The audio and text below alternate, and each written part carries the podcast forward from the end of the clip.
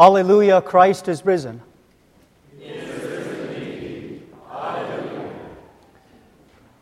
Dear Christians, this morning three women venture forth to the tomb of Jesus, and they go there to properly prepare Jesus' body for burial, which the press of time and Sabbath restrictions had prevented earlier.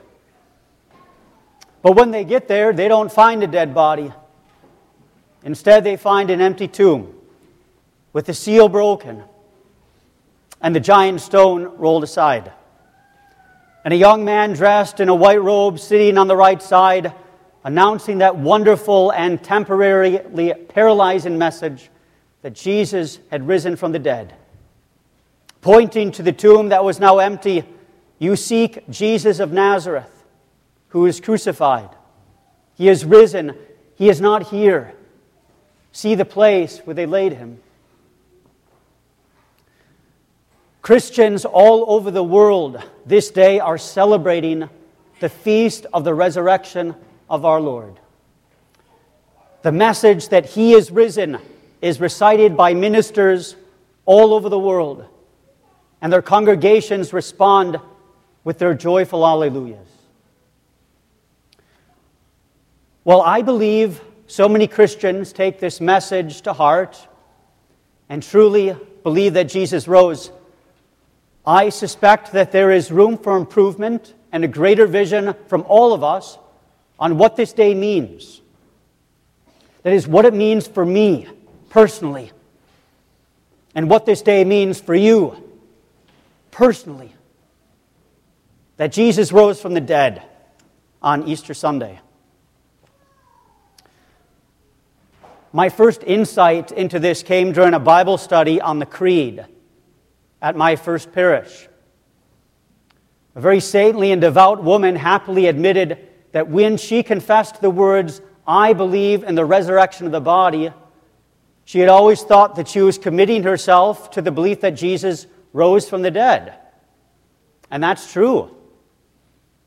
But how tickled and surprised she was to consider for the first time that when she said, I believe in the resurrection of the body, she was actually talking about her body.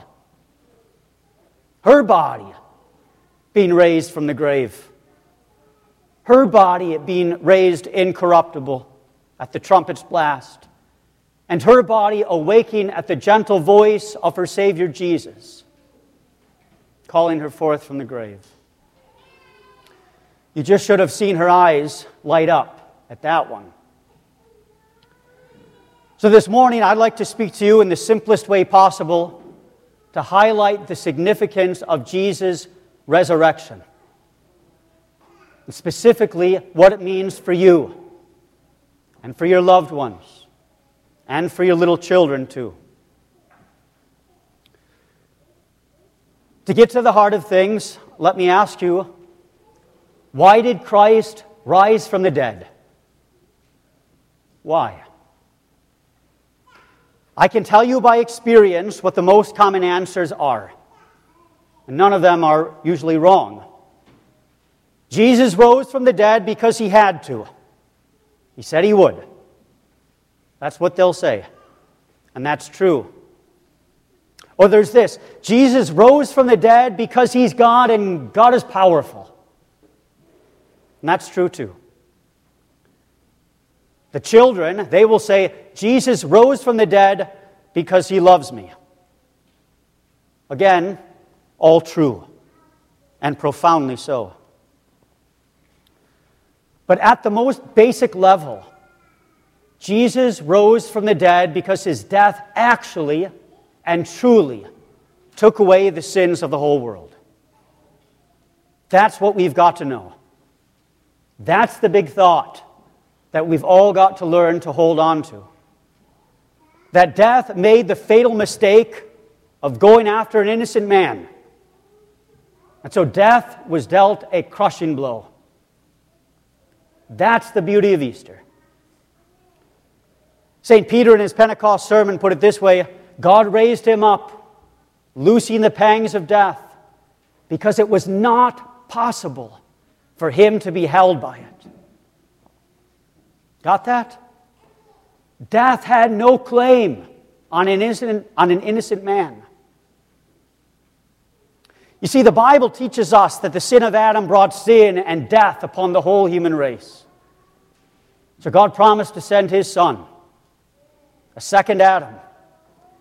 And that righteous act of Christ in the once for all sacrifice of his flesh upon the cross, it brought forgiveness of sins, life and salvation in the place where sin and death and condemnation had once reigned unchallenged.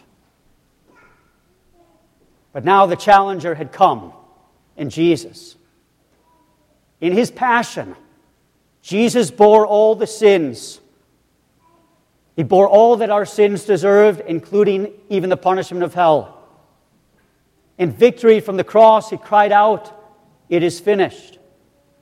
And after Christ was made alive in his grave, he descended into hell to proclaim victory over all of the powers of hell. And then, when he rose triumphantly from the grave on the third day, death literally cracked under his pierced feet.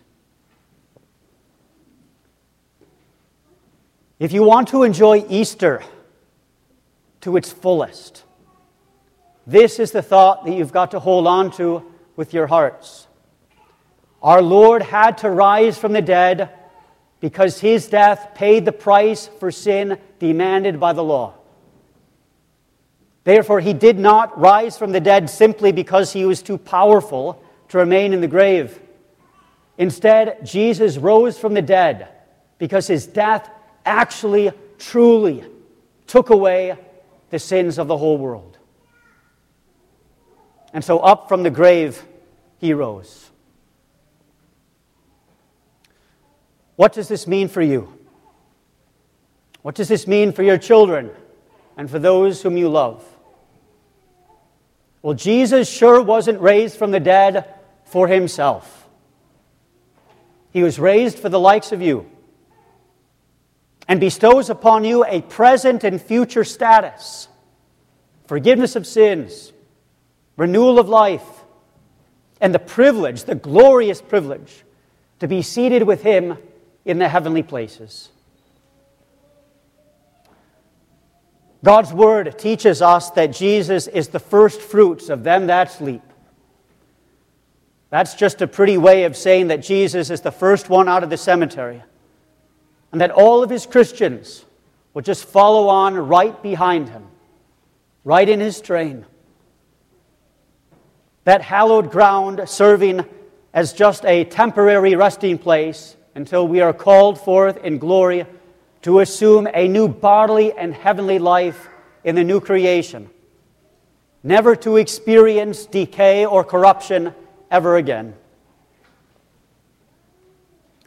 This is all to say that there is an unbreakable link between the concrete reality of Jesus' resurrection and the concrete reality of your resurrection. One is just as sure and certain as the other. Dear friends, Christ has promised, and He is guaranteed by His work that we will accompany Him wherever He goes. Our identification with the Lord is such that where He goes, we shall go. As God in the flesh, Christ has gone to prepare a place for us. And when he returns in glory to finally consummate his kingdom, he will take us home with him.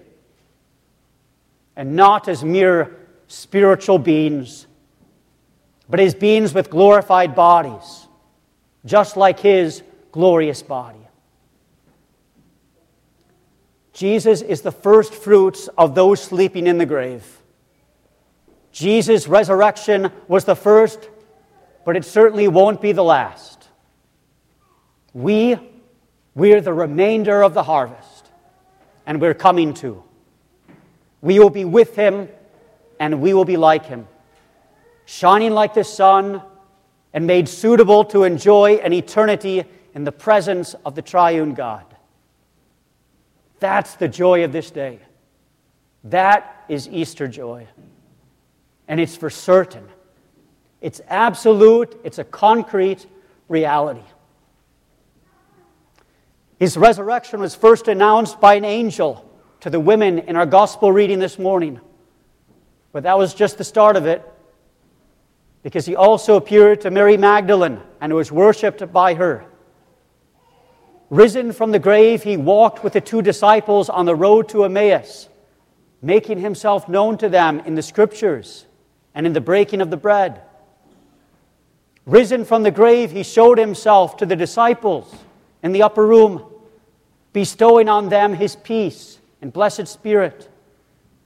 He also showed his wounded hands and side to the apostle Thomas, so that he too might believe. He appeared also to the seven disciples on the Sea of Tiberias, bringing a miraculous catch of fish. He appeared also to Peter and to the twelve, and to over 500 disciples, to James and all the other apostles, and later also to St. Paul on the Damascus Road. Dear friends of God, all of these eyewitnesses of Jesus' resurrection, they dedicated the rest of their lives to preach this gospel that Jesus was delivered up for our trespasses and raised for our justification. All of these eyewitnesses of the resurrection, they forsook their old livelihood. They put everything on the line to go to the ends of the earth to share the good news of Christ's resurrection from the dead. Folks, no one would do this for a lie. No one would put it all on the line for a lie. Not one of them. Not one of them while being beheaded or fed to lions, boiled in oil, crucified upside down, or burned alive changed their story or the confession that Jesus was raised from the dead. Instead, they sang hymns of trust and praise, knowing that the Lord who defeated death would raise their bodies up to. So I want you to keep that in mind this morning as the risen Christ meets you at the altar rail. Because in the Holy Communion, his risen body is joined to your body. His risen blood mingles with your blood and courses through your veins. Jesus says, Whoever feeds on my flesh and drinks my blood has eternal life, and I will raise him up on the last day. May we all enjoy such faith as the martyrs and saints of God, that our resurrection will be patterned after our blessed Lord's and that where he goes, we too shall go.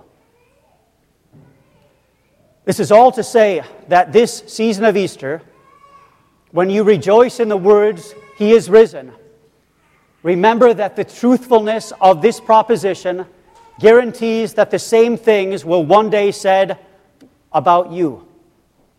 We are risen. We are risen indeed. In the name of Jesus. Amen. Alleluia, Christ is risen.